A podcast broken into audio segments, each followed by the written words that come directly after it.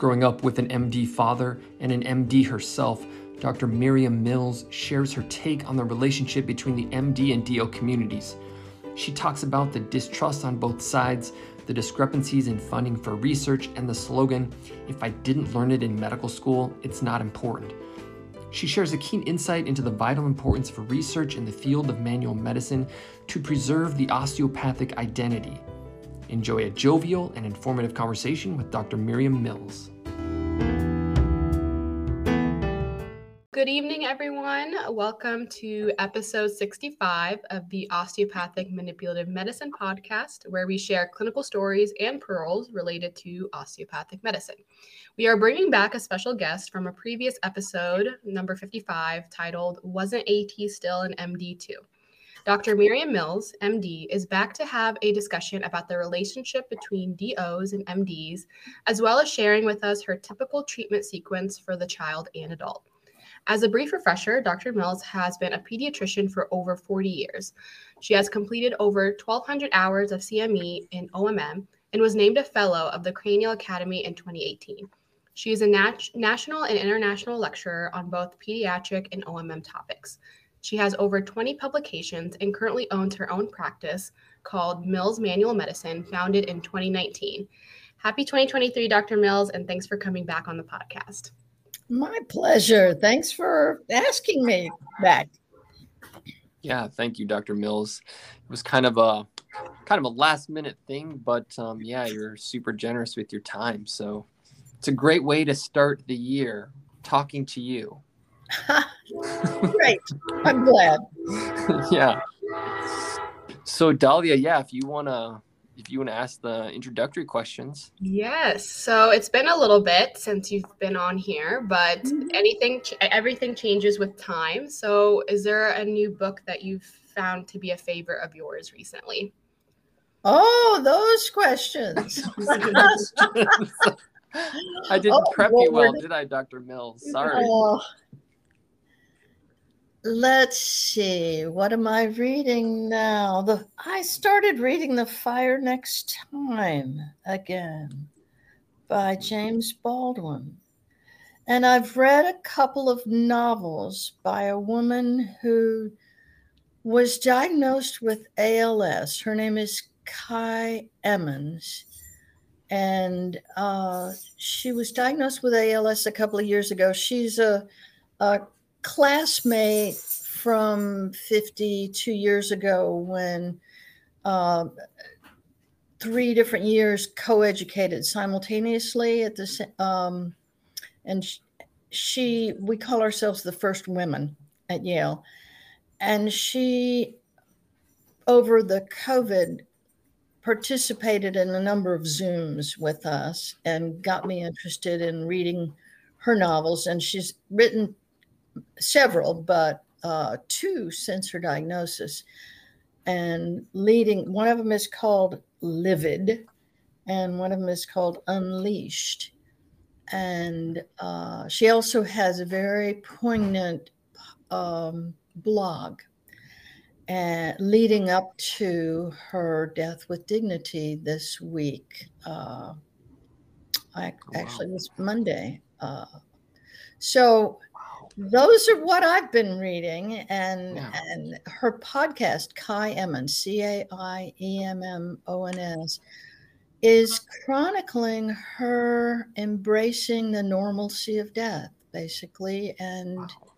and looking forward to being released from her earthly body, and and it just straightforward honesty about you know I'm going to miss these things and you know, uh, these things aren't important anymore, that kind of stuff.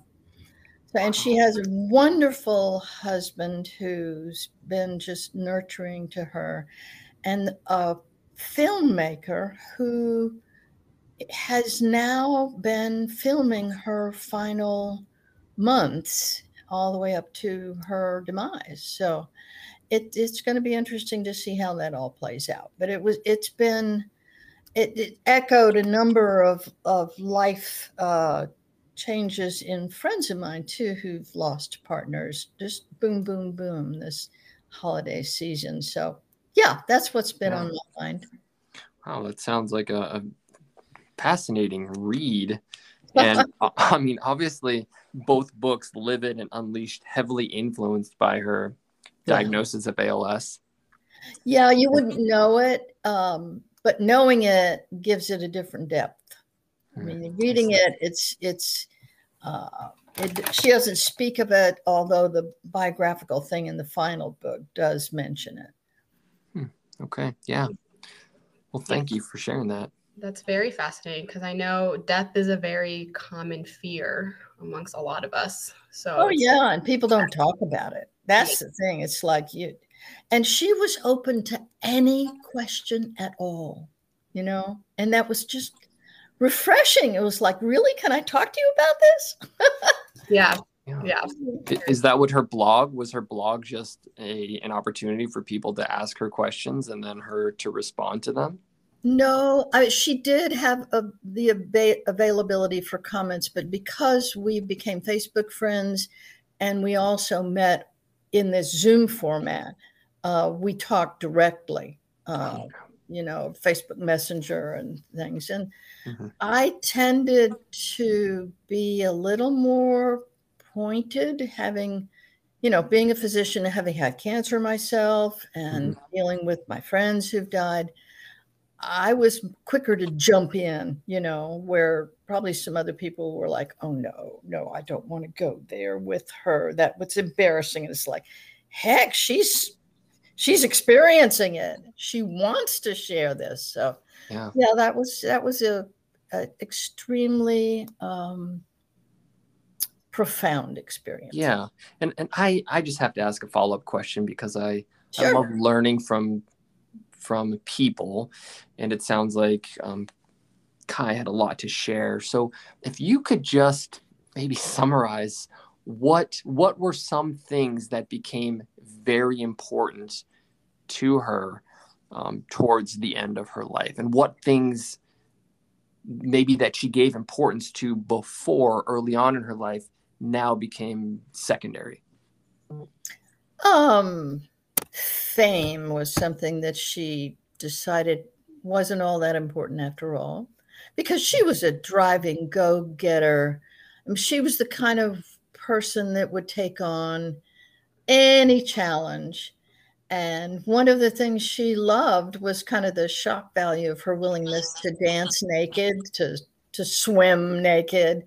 But that goes all the way back to Yale days. But Mhm. um, the differences that she started focusing on were how important relationships were and love and caring and Yeah. um, joy she just she kept talking about i mean even the stupidest little things that she could find to to talk about in a joyful way uh even the things that we might consider to be um just accentuating debilities she called workarounds you know the fact that she she had a son who devised a device that enabled her to continue typing long beyond when she would otherwise be able to use her hands because it was a bulbar ALS and so she lost her speech first and and so she Mhm. couldn't eat and uh, she she joked about having to tape her mouth shut at night with duct tape because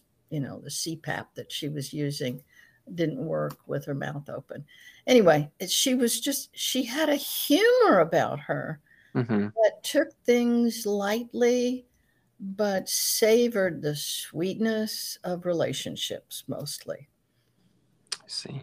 That's very well said. And it kind of, in situations like that, it really does shape your outlook on life, but it also like provides new sources of motivation of things that you might have never thought you would have done before had um, this was like this happened and stuff like that. So that's really cool. And you said her son made a device uh, for her.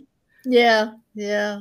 It's very interesting. Yeah. And she was the, the other thing is she said toward the end, and, and I would say try to find her blogs because they're easy to find if you just Google that. But uh, the the other thing was to just be unafraid, take risks, don't be afraid to fail. And I loved that Mm. because I like I like living that way myself. yeah, that's great. Yeah. That's great. I mean, I think that's so wise. Um, I think so many Mhm. times we have such incredible potential, but sometimes, uh, maybe oftentimes, it's those fears that hold us back. If fear of failure. Yeah, So, Mhm, yeah, mhm. it's great. Um, next fun question you've probably heard before is Do you have any new movie or documentary recommendations? Mm. are, are you just a We watched workaholic, Dr. Breakfast at Tiffany's while I was on vacation. I've never seen Breakfast at Tiffany's. And it was so ridiculous, but so sweet. What's it about? What's that? What's it about? Oh, oh, it's um gosh, I'm trying to remember the, the actress now. It was like from the 50s. Uh who is that actress? It's just beautiful young woman. Is it Audrey Hepburn? Audrey Hepburn, yeah, yeah, and it just is basically a, a showcase of her, of her capricious physicality and her beauty, uh, and and she was this just wacko character that was very insecure and was was trying to hook up with rich men and uh, never finding happiness, and in the end, the man that that kept trying to pursue her that she ignored, uh, but she considered a friend, uh, went out. You know, so it's a real schlocky story, but yeah, it was great. Totally mindless. Totally Yeah. mindless. It's definitely a classic movie for sure. Yeah. Uh, last question, fun question, but actually all the questions tonight will be a fun question. But um, this last question is: I know that like we just had the holiday season wrap up, but did you do anything like outside of your work, like any hobbies that you did that you enjoyed doing and you would like to share with us? I went snowshoeing. I'd never done that before. While I was I was visiting my daughter's fiance's family and spending time with them there, getting married next October. And although I met them briefly once before, this was kind of a, oh, let's really get to know each other because we're going to be all in the same family on some level. And uh, they had a cabin uh, outside of uh, close to Winter Park, Colorado, and they uh, they had snowshoes that we could take out in the middle of this lake that had frozen over. It's called Grand Lake that had frozen over. So that was fun. Yeah, that's great. Not much else. Cooking and yeah, yeah. I enjoy cooking and so does my daughter. So that was fun too to be able to share spices and recipes and things with them. Yeah, that's wonderful. Thanks for sharing that, Dr. Mills. When, gosh, when I reached out to you after the new year and I said, Hey, Dr. Mills, I don't have anybody for the podcast this week. Are you busy? What do you want to talk about? you know, one of the topics you mentioned was the the relationship between osteopaths and allopaths, DOs and MDs. And I Mhm. think you're such a great person to talk about this relationship because you yourself are an MD. And in many ways, your practice is osteopathic. It's it's OMM. Yeah, it's 100% OMM now. I'm not doing general pediatrics anymore. Okay. Yeah. And so I guess I'm curious why why did you want to talk about this topic and specifically um, you know what did you want to share? Well, I think from the perspective of having been in both worlds and being a quote insider in some ways in both worlds, because I'm on the board of the Cranial Academy and I was on the uh, faculty at OSU Osteopathic Medical School. So I I kind of hear the backstory grumblings of each about the other. And and I I've certainly experienced some of the uh, the differences in approaches and credentialing and that kind of thing. I mean, when I was uh, when I was a kid, my dad was an MD, and the idea that I was brought up with, which was pretty common back in the 50s, 60s, 70s, was that DOs were students that couldn't get into the medical school.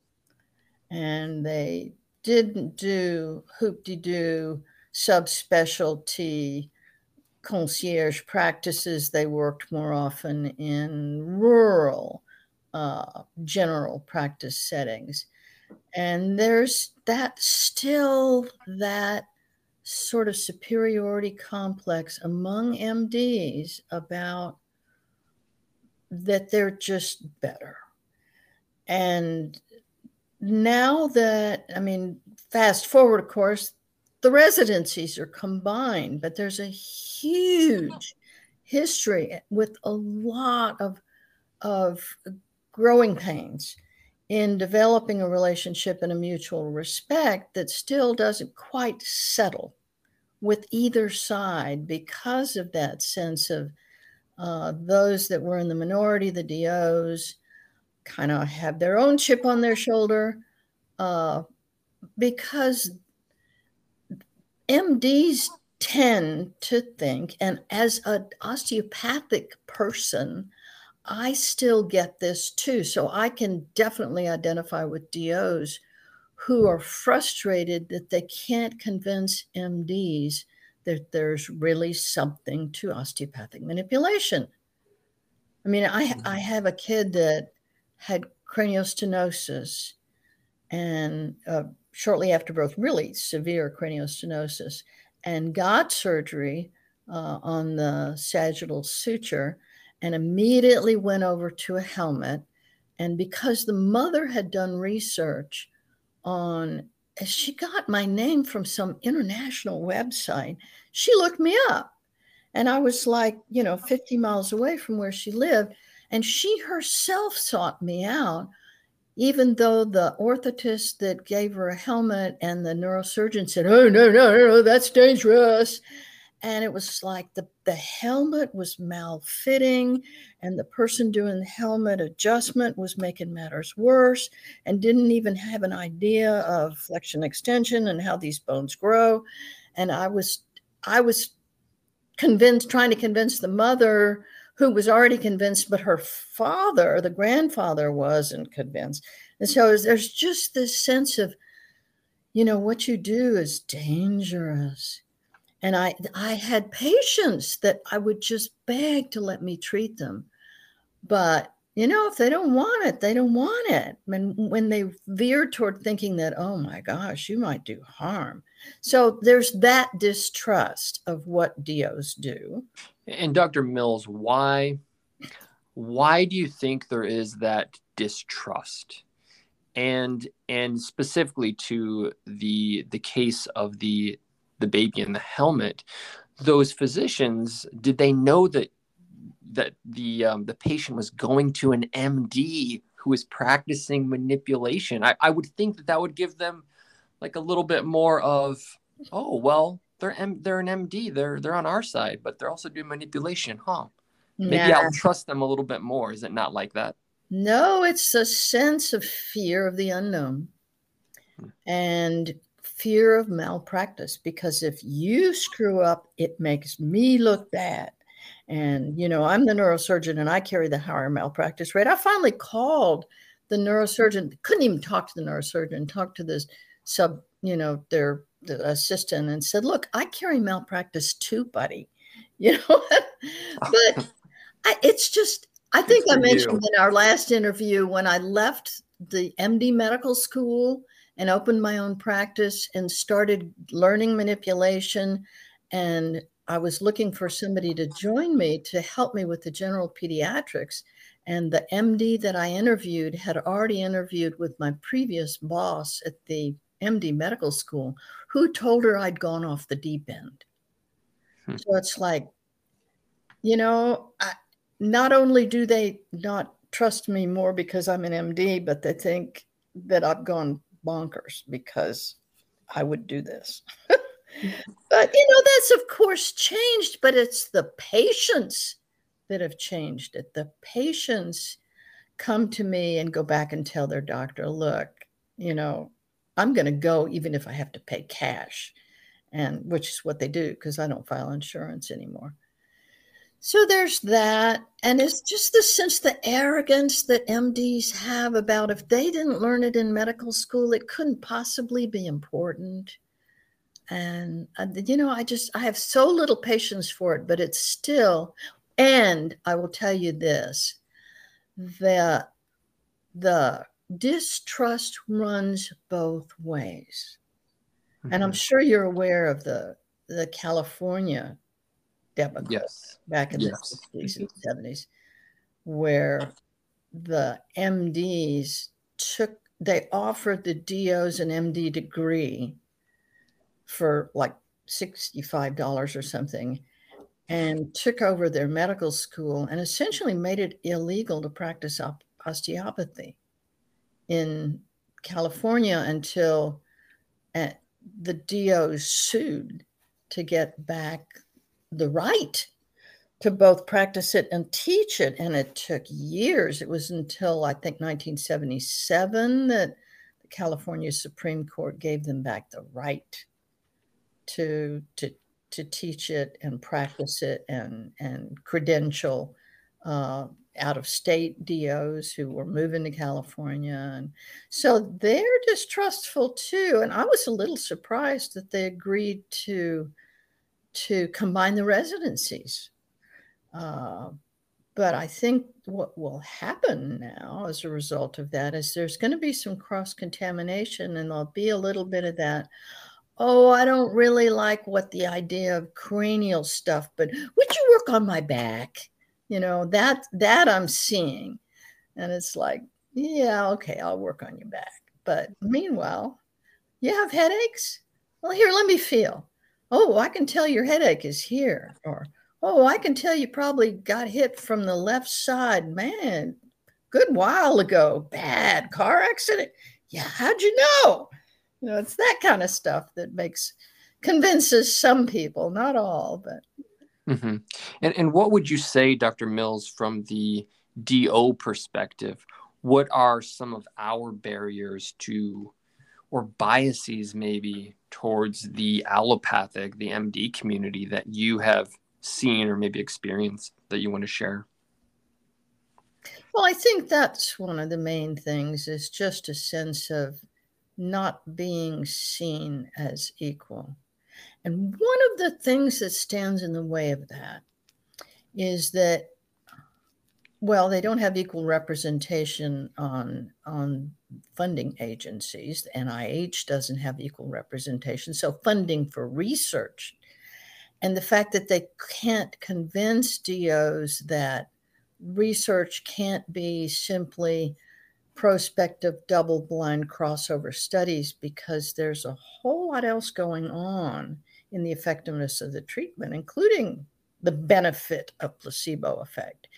But um, I I think partly it's the reimbursement issues that the MD idea of you know if you're board certified you get to be reimbursed at a different level. And like getting getting board certified in OMM is a very different road to hoe.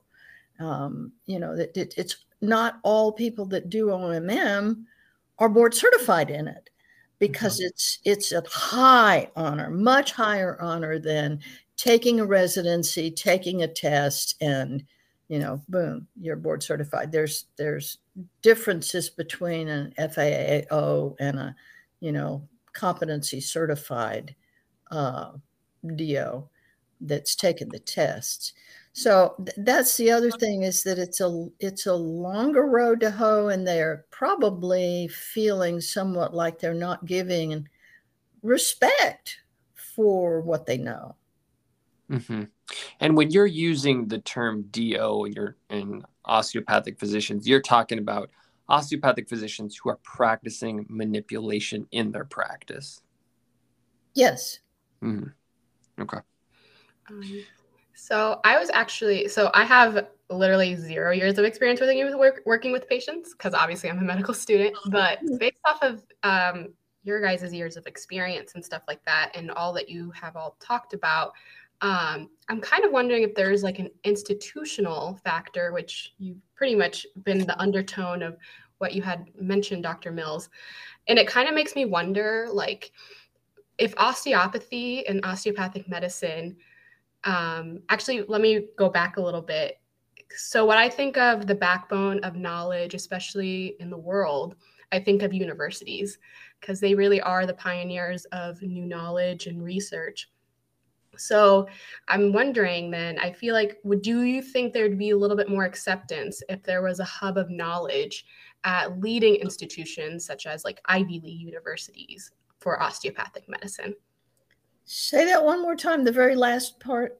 Um, so, do you think there'd be a little bit more acceptance of osteopathic medicine if there was a hub of knowledge being seated at leading institutions of knowledge, such as maybe Ivy League universities?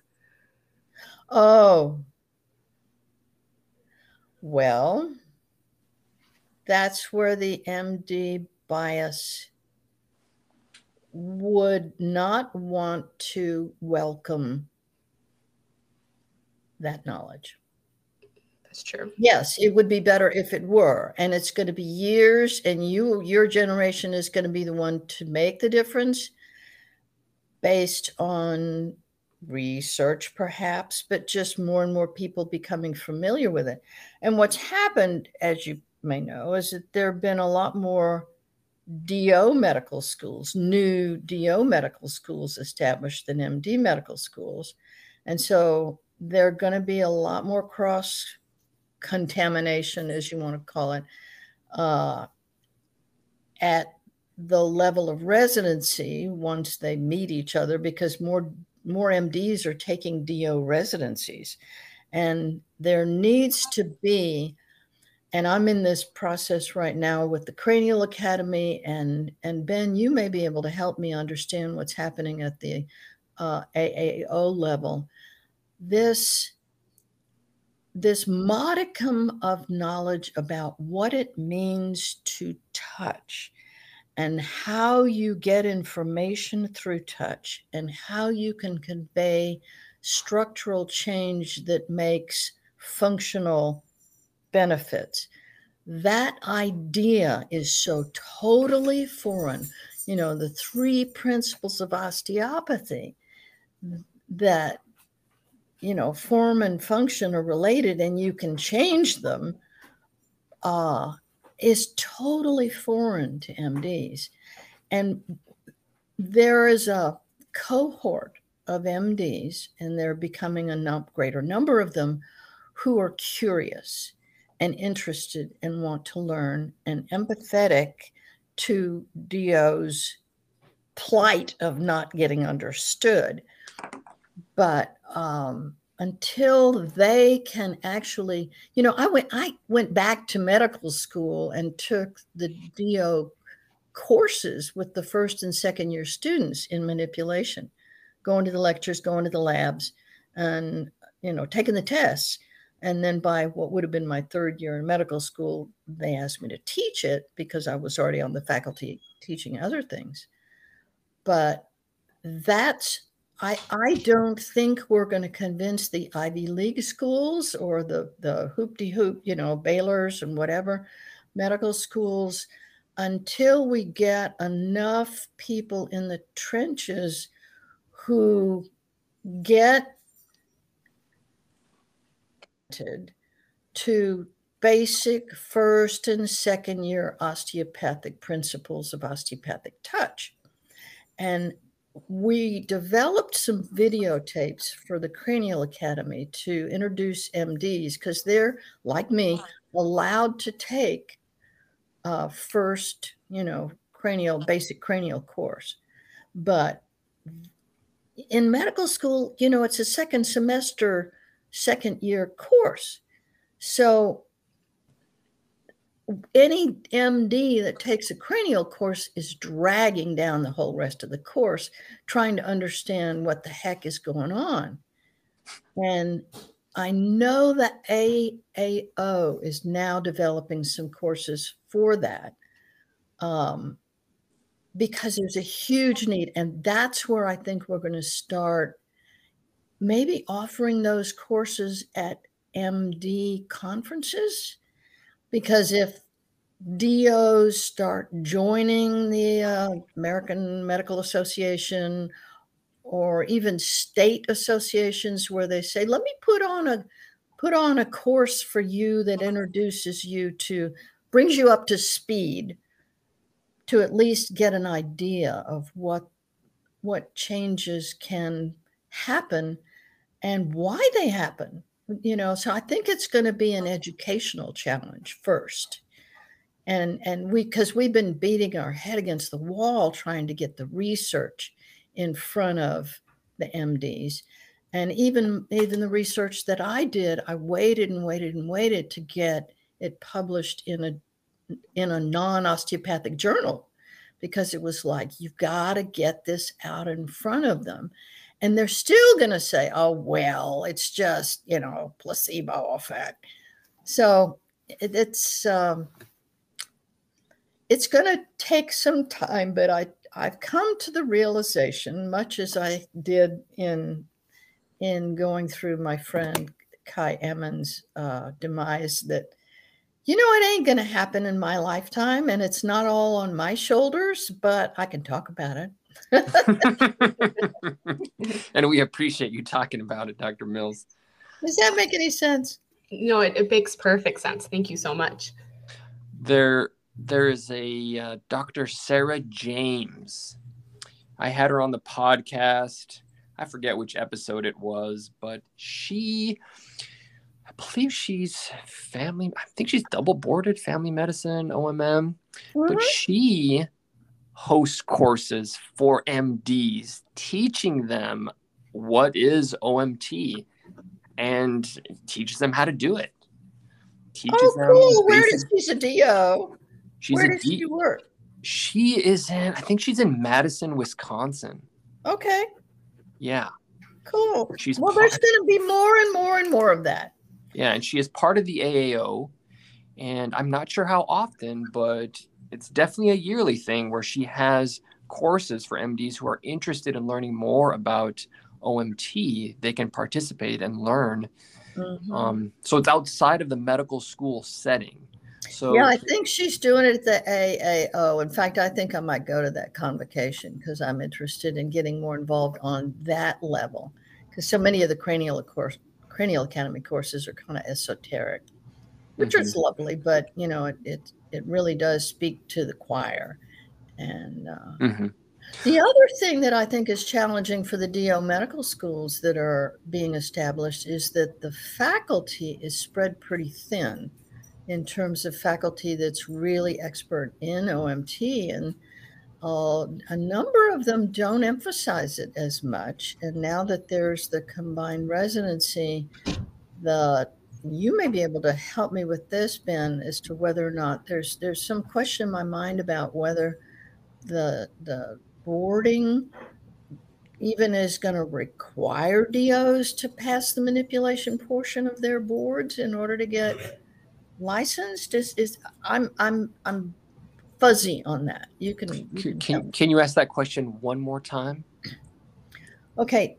In a number of the do medical schools yes. omt is de-emphasized and a okay. good number of the students aren't particularly interested in it and because faculty is spread so thin they're not they're not stimulated and you know uh, to to really buy into it. Mm-hmm. And now that the combination of the the boarding of the residencies is happening there i'm under the impression that there is some some leniency about passing the manipulation portion of of the the test you have to take when you graduate from medical school. Am i right or? Mm-hmm. So the the com you're talking about the Comlex passing the Comlex. Is there right. leniency in right. Well i mean that's a standardized test yeah and there is peppered throughout the Comlex, Comlex exam OMT questions embedded within the system's questions. Mm-hmm. So it's not a specific section per oh, se. Okay, so you could pass it without passing the OMM part. You could, you could, if you did really well on all the other sections and didn't yeah. do so well on the the OMM section. Hmm. Yeah, Okay, well, that's a minor point, but but the fact that the, the faculty at this point is spread thin because it is medical schools, yeah. And, and, and you're right. I mean, there are a number of osteopathic medical schools every year popping up all over the country. There's a new one, I think, that's just starting in Billings, Montana, um, and another one in Missoula, Montana, and they're just popping up all over the place. And we only have seven ONMM specific residencies in the country. Mm-hmm. And how many plus one residencies? Plus one, that's a good question. I think yeah. the Mayo Clinic is one. We're one here at MSU. Well, OSU I'm, is one. OSU, okay. Mm-hmm, mm-hmm. I'm not sure that Barnabas is in the Bronx. I think it is, yeah. Is it? Uh-huh. Um, Las Cruces, I'm not sure. Mm-hmm. Um, and anyway, you can tell me because Michigan is the one that's done taught both. What's the relationship between the DO and the MD training at Michigan? Is it one path or another? You know, I we are here at Michigan State. This is, and I've told the faculty that have been here their whole lives, they are so fortunate and privileged to be able to practice manipulation here. Mm-hmm. One, because of the history of the osteopathic medical school, which has been here since I think 1969, and then just some huge names in the OMM world um, Phil Greenman, um, mm-hmm. um, Bob Ward. Um, we have Dr. DeStefano here currently. Mm. And so there's just incredible tradition.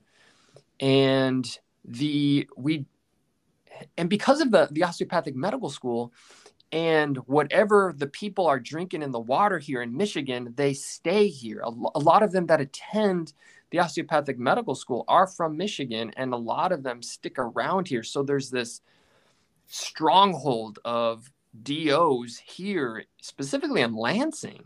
Like it's incredible. And the the osteopathic education that Dahlia is currently receiving is is excellent because and I'm biased because I help teach it, but but uh, you know the, the clinicians are seeing hundreds of patients every week with all kinds of pathology, and then they're going into the lab and sharing this clinical experience with the students. So it's not theory; it's yeah. it's hands-on experience. Yeah, that's how it works here because we have medical students that are required to take clinical OMM here too, and it's being taught, and the residents run uh, work in the clinic as well. But but but that was a very long-winded roundabout way to answer your question but i think what happens is is that because there's such a do presence and because even the members of the community here in lansing around michigan state know what omm is yeah the mds are like oh tell me more and ah. then like we have an MD pediatrician in the um, an MD pediatrician who is every day um, consulting OMM for caput and head molding and torticollis. Mm-hmm. You know, because she's seen the benefits and the patients have asked for it. And then she's like, okay, well, I'm just going to start consulting. That's great. That's great. So is there's this... no formal relationship between the MD and the DO school?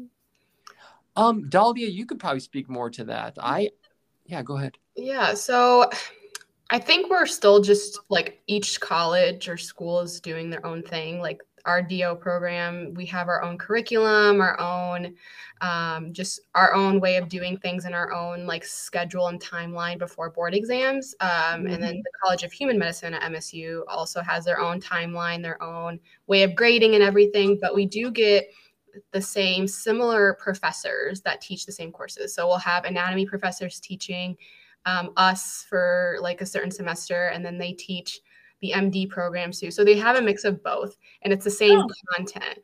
Yeah. So cool. it just goes to show just how similar we are in the profession. Yeah, right. And, yeah, and just the only thing is we have uh, like one hour a week where we do OMM labs, so it's very very interesting for sure. Just one hour. Oh wow! Uh, actually, let me. I take that back. One hour and twenty minutes. I want to yeah, one hour and 20 minutes for OMM. The students here would get one hour lecture and two hours lab oh, every week. Yeah, both first and second year. Um, so yeah, they got immersed in it. Yeah, we do recorded lectures. So like it's kind mm-hmm. of like mm-hmm. a, you know, we do like we watch the lectures before we get into lab. So then all we have to do is just see the demonstration by the professors and then we just go ahead and do it and stuff like that. So it's a very interesting concept and dynamic. Hmm. Then, then the students, Dr. Mills, who are a little bit more interested in OMM or who would like to learn OMM a little bit better and potentially utilize it in their practice, they have opportunities to do the Student OMM Clinic, which is a free clinic for members of the community. That's every Tuesday mm-hmm. from 5 to 8. And then we have a sports OMT clinic where the club athletes at Michigan State can get treated and the trainers will send them to the students to be trained oh, to cool. be treated yeah that's great so there's a lot of great opportunities and i think talking to my friends who are at other do schools like they don't some of them do not have that early access to hand like to applying what we've learned in omm lab to yeah. patients and stuff so it's a really exciting opportunity that we have over here mm-hmm. Yeah, and and the residents at the ONMM residency at Michigan State, we rotate. We do family medicine, inpatient, outpatient at Sparrow Hospital, and the College of Human Medicine, the MD medical students will rotate through there. And so I've I've worked with a number of them, and and I'll tell them my my specialty, and they're like, "Oh, what is that? We've heard about that. Tell tell us a little bit more." And so you know, it's, it's an opportunity to, to talk to the students a little bit about it. But that's uh, yeah, that's I think that what's going to be the salvation is just the cross cross pollination. You know, yeah, but it's going to take a while. Uh-huh. And it'll, I mean, right now the the DOs do rotations at uh, one particular hospital that also has MD students and residents, but they're not allowed to do OMT on their patients there because they don't have full time faculty supervision by DOs all the time. So it's really, it, yeah, it's going to have to change and it will. And I'm impatient, but it's going to change because yeah. this, um, there, there is too much demand by the patients. And there are too many people that need it that are going to get it from somebody else. If they don't get it from a DO, they're going to get it from a physical therapist or a massage therapist, or, you know, and that's a whole other topic of conversation the relation, but the non physicians that uh, DOs and MDs are seeing what they call scope creep. And uh, I, for one, am not nearly as threatened by it because I think that there are a lot of people out there with good hands and, mm-hmm. you know, they're not really competing for the patients. There's so many patients. And that on some level, we need to come to terms with the fact that if we don't give them, that is, non physicians, some place at the table, they're going to continue to just do whatever they do, you know? Mm-hmm. And, anyway, that's that's my bias, and that's a whole other topic. But uh, Dr. Mills, you you have done pretty extensive research throughout your career, and you men- mentioned that you published some of your research in MD journals, but you felt like the response was not not what you had hoped for. Do you think that research is important, but not the key to educating the MD community about osteopathic manipulative medicine? Is it more those courses that Dr. Sarah James is putting on for MDs interested in in OMM? That I don't, I don't more... mean to downplay research at all. I think really that is what's going to convince the Ivy League schools or you know the Baylor's or whatever. Um, and and it's going to require getting more funding and that's starting to happen. The NIH is getting more DO representation on it. It's just a slow process. And the funding that, um, you know, that the DO medical schools, many of them were not uh, state universities. So students that went to those schools paid hefty tuitions mm-hmm. and uh, and there there there wasn't funding available to do a lot of research at those schools. I mean, the fact that I'm still now that I'm retired from that faculty, I'm still the one that has more research to my name in the OMM department is sad. So, yeah, the, the research has got to happen. Of course, it's got to happen. It's got to be well designed. I mean, Brian Degenhardt's doing a wonderful job um, at uh, AT Still. Uh, heading up his uh, gosh, what's the name of his his initiative? He's got a whole research organization that he's been working on that's getting funding separate from AOA and AAO. But uh, and I think isn't there the University of North Texas? Don't they have a research center, well, Research do. Center as well? They do, and and I'm familiar uh, there's an OB-GYN there that's done a lot of research that used to used to be in Tulsa. I can't think of her name now, but uh, yeah, research has got to happen. I don't mean to downplay it at all because ones like me that get interested in it who go back and say to their colleagues, "Gee, this is really really amazing." Their colleagues are still going to say, "Well, show me the research," you know. Mm-hmm. So yeah, it's got to happen. It's got to happen. There's so many mm. opportunities for that, and there's so many ideas that are easy to do, especially on children because they make such huge changes in such a short amount of time. Yeah. So what what would you say for because I've heard people say, well, OMT research is so darn difficult to do because no matter what you do for the control group, it's still going to affect the tissue? Well, my idea that I haven't seen taken off is, is you need MD medical students to do the control treatment. I'm not kidding. It's got to be somebody that doesn't, because if you're a DO person with osteopathic hands and you put your hand on a patient, you can't help but treat them. You just can't help it, even if you're holding back. So you know, even a massage therapist that has training, but somebody with absolutely no training can hmm. do light touch or whatever. Uh, uh, that's that's my thought. Is it needs to be somebody with no training. That's interesting. Yeah, it'd be challenging. They're so darn busy. We'd have to pay them a lot of money. An MD medical student, they need the money. oh wow. Well anything else dr mills that you wanted to mention regarding the relationship between dos and mds i'm just optimistic that it's gonna that it's gonna get better over time. And then and yet you know it we are at we we osteopathic physicians which i can consider myself are always on the brink of extinction if we don't fight for it you know, it's just, it's got to be an ongoing initiative. Hmm. What makes you say that? Because I feel like, you know, and I, I love my colleagues here to death, but because this is such a bubble and it's such a stronghold, I feel like sometimes we don't think like that. So, can you just expound on that just a little bit? Well, maybe it's my work in the Cranial Academy and the ongoing political argument that's going on ever since Upledger broke with the DOs who said only DOs can do cranial work. I mm-hmm. think they're just going to be more and more uh, non physicians that do manipulation.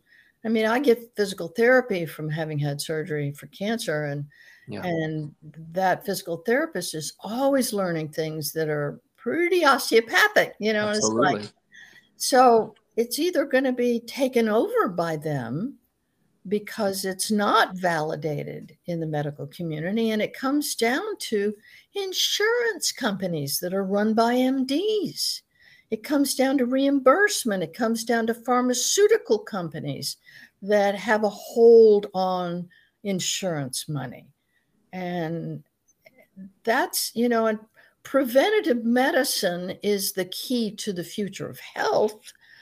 But shoot, we can't even get a handle on global warming, you know?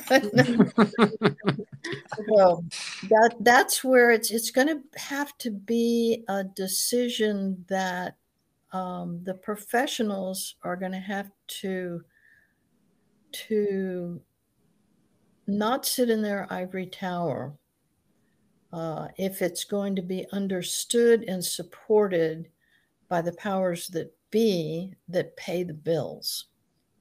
And you know, insurance companies pay the bills based on what pharmaceutical companies want and and what MDs think deserve to be reimbursed. Mm-hmm. So, if I could put you on the spot, are you in disagreement with um, Upledger that only DO physicians should be able to do, I guess, cranial or no, manipulation. Uh, Upledger was the one that started teaching physicians, and he was ostracized by the DOs because he did. And no, I think that um, he was I, teaching MD physicians. No, he was teaching uh, physical therapist and massage therapist. Still does. I mean, he's done okay. a lot, but the Upledger Institute. Yeah there are far more practitioners of quote craniosacral therapy, yes. which is what he taught, than there are physicians who do cranial osteopathy.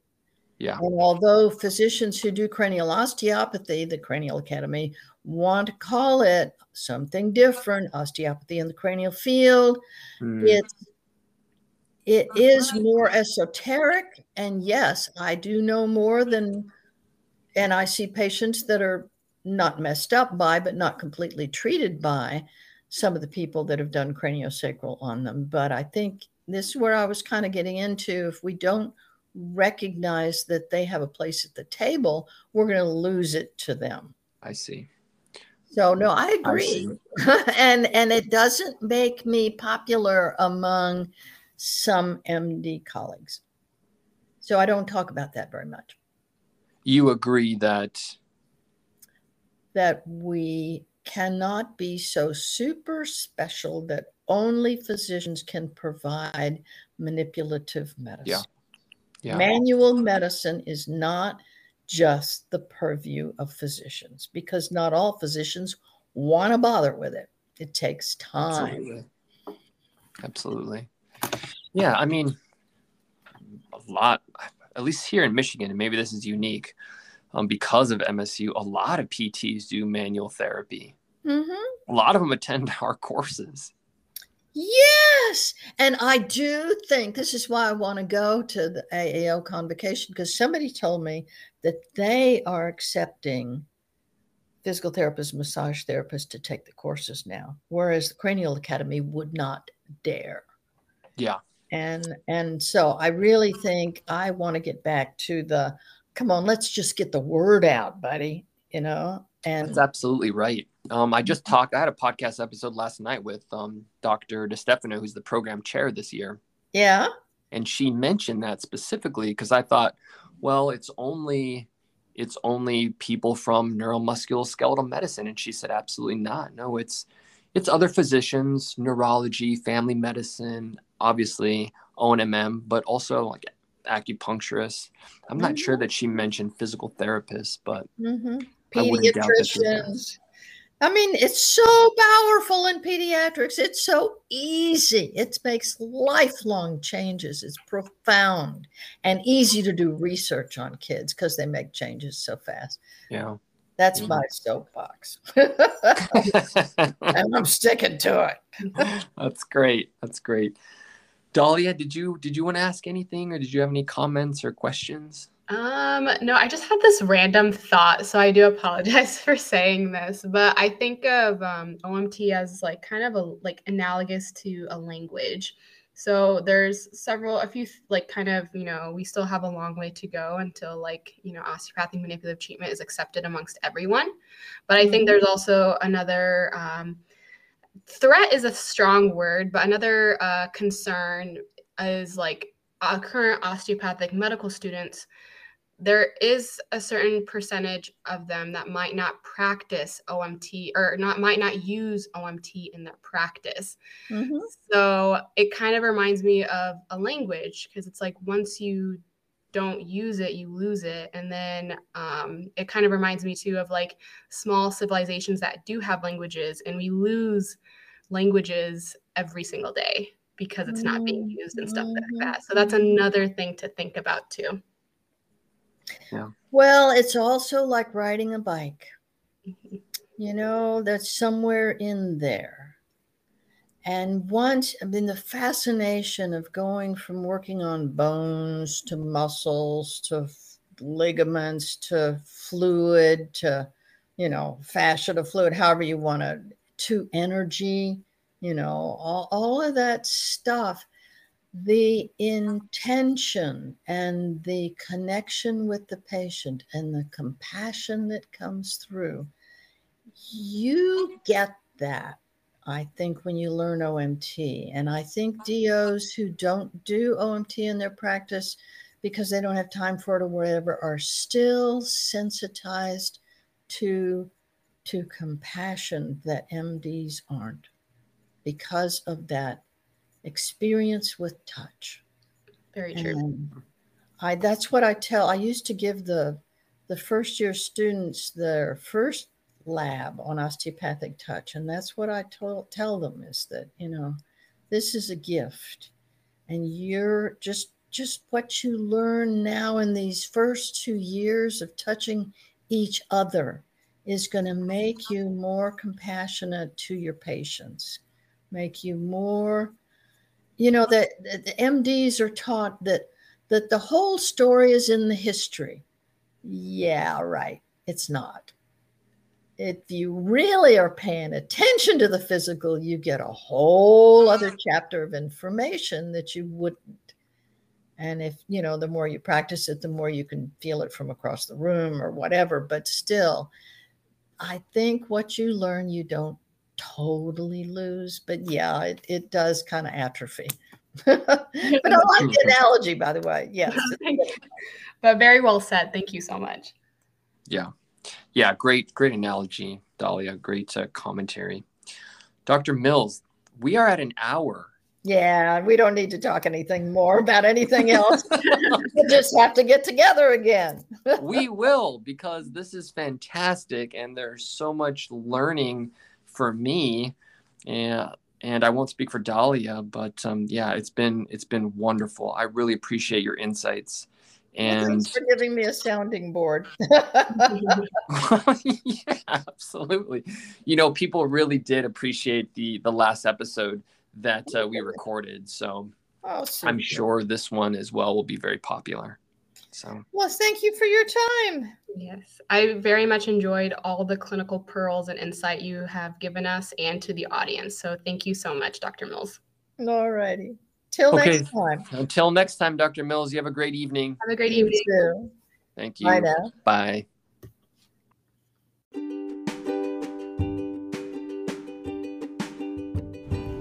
Thank you so much for tuning in to the Osteopathic Manipulative Medicine podcast. We hope you enjoyed our conversation with Dr. Miriam Mills on the triumphs of osteopathic medicine, while also noting that there is still a long way to go until there is an embracing acceptance.